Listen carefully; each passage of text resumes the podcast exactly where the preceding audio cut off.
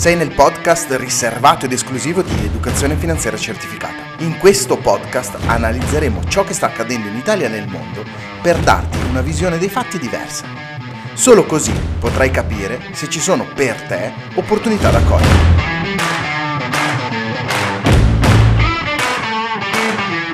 Sono Matteo Toffali E io sono Davide Flisi. e possiamo dire che è arrivato il momento di iniziare. L'argomento di oggi è seconda parte di Surroga. Bentrovato, bentrovato all'interno del canale riservato ed esclusivo di Educazione Finanziaria Certificata. Ci siamo ricascati di nuovo, siamo ad un'altra puntata del, del nostro podcast nel quale parliamo di mutui e nello specifico di surroghe e rinegoziazioni. Perché? Perché dalla puntata della settimana scorsa eh, siamo- stiamo registrando in fretta e furia per, per, ehm, per farlo uscire lunedì, perché ti avevamo promesso che sarebbe uscito lunedì. Stiamo registrando in fretta e furia di, di domenica perché in questi due giorni siamo stati subissati da email e, e contatti dal- sul nostro sito. Questo perché? Perché probabilmente, anzi ne abbiamo quasi la certezza, l'argomento mutui è un argomento che comunque interessa molti italiani, ok?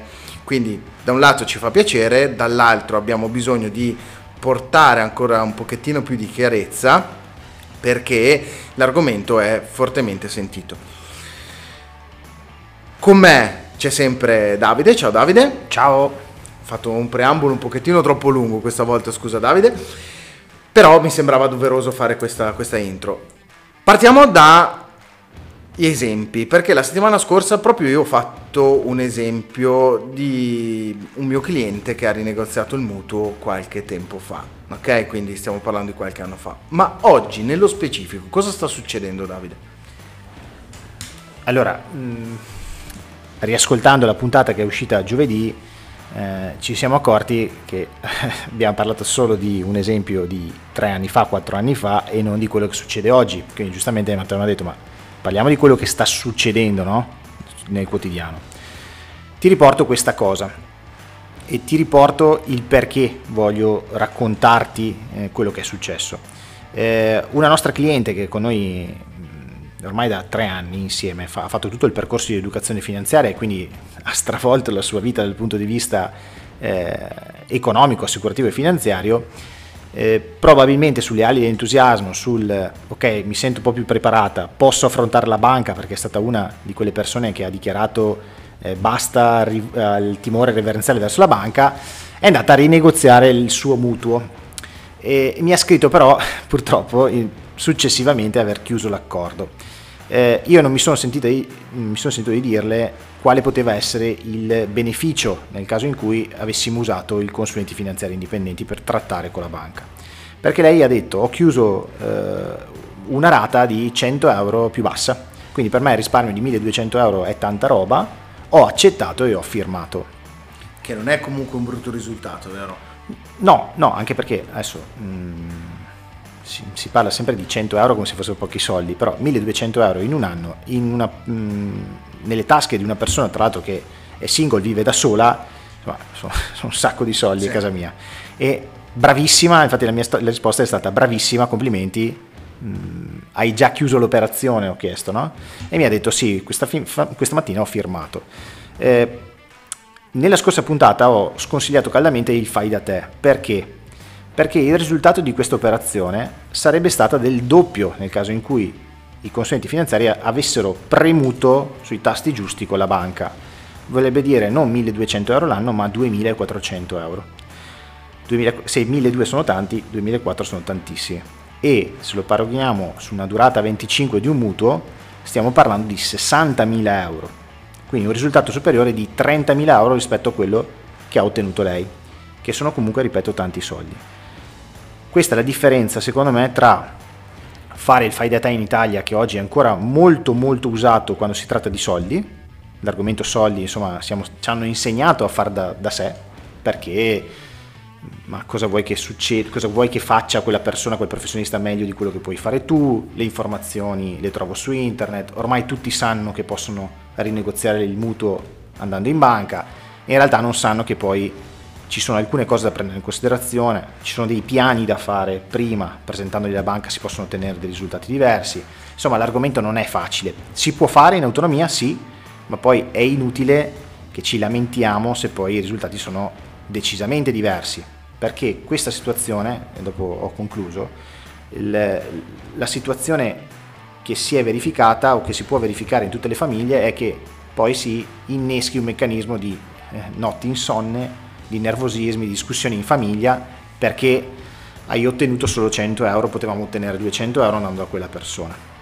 Eh, e poi insomma tutta quel, ripeto, quella, quell'ansia, quel, quel, nervosismo, quelle notti insonni del cazzo la prossima volta faccio qualcosa di diverso.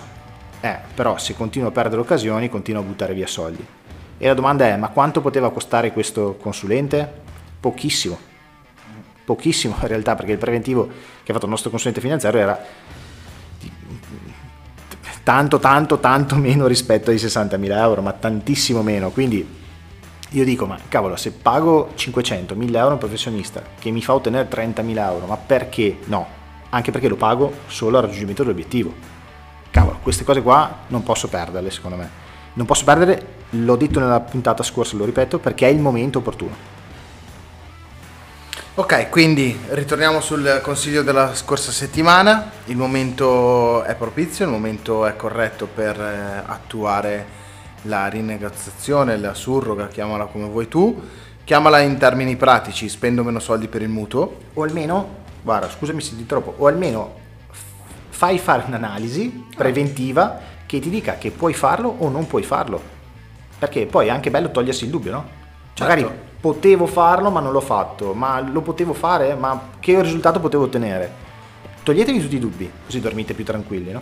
Sì, e proprio per questo, per eh, la tua serenità, per non avere le occhiaie la mattina quando vai a lavorare, ti, ti consiglio di andare sul nostro sito, sul, ehm, sulla finestra del contattaci e lasciare i tuoi recapiti per essere ricontattato da uno dei nostri tutor per vedere effettivamente se eh, possiamo esserti utile, possiamo essere al caso tuo in questa fase delicata della, del mercato de, dei tassi.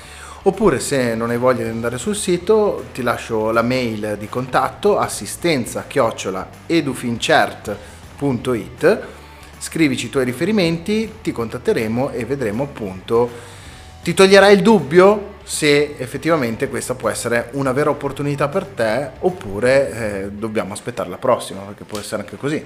Anche perché, lo ripeto, l'analisi, la preanalisi è gratuita, quindi già il consulente ti può dire guarda è fattibile o non è fattibile. Non ti costa niente, perché non farlo? Perché perdere un'opportunità? Quindi chiudiamola qua.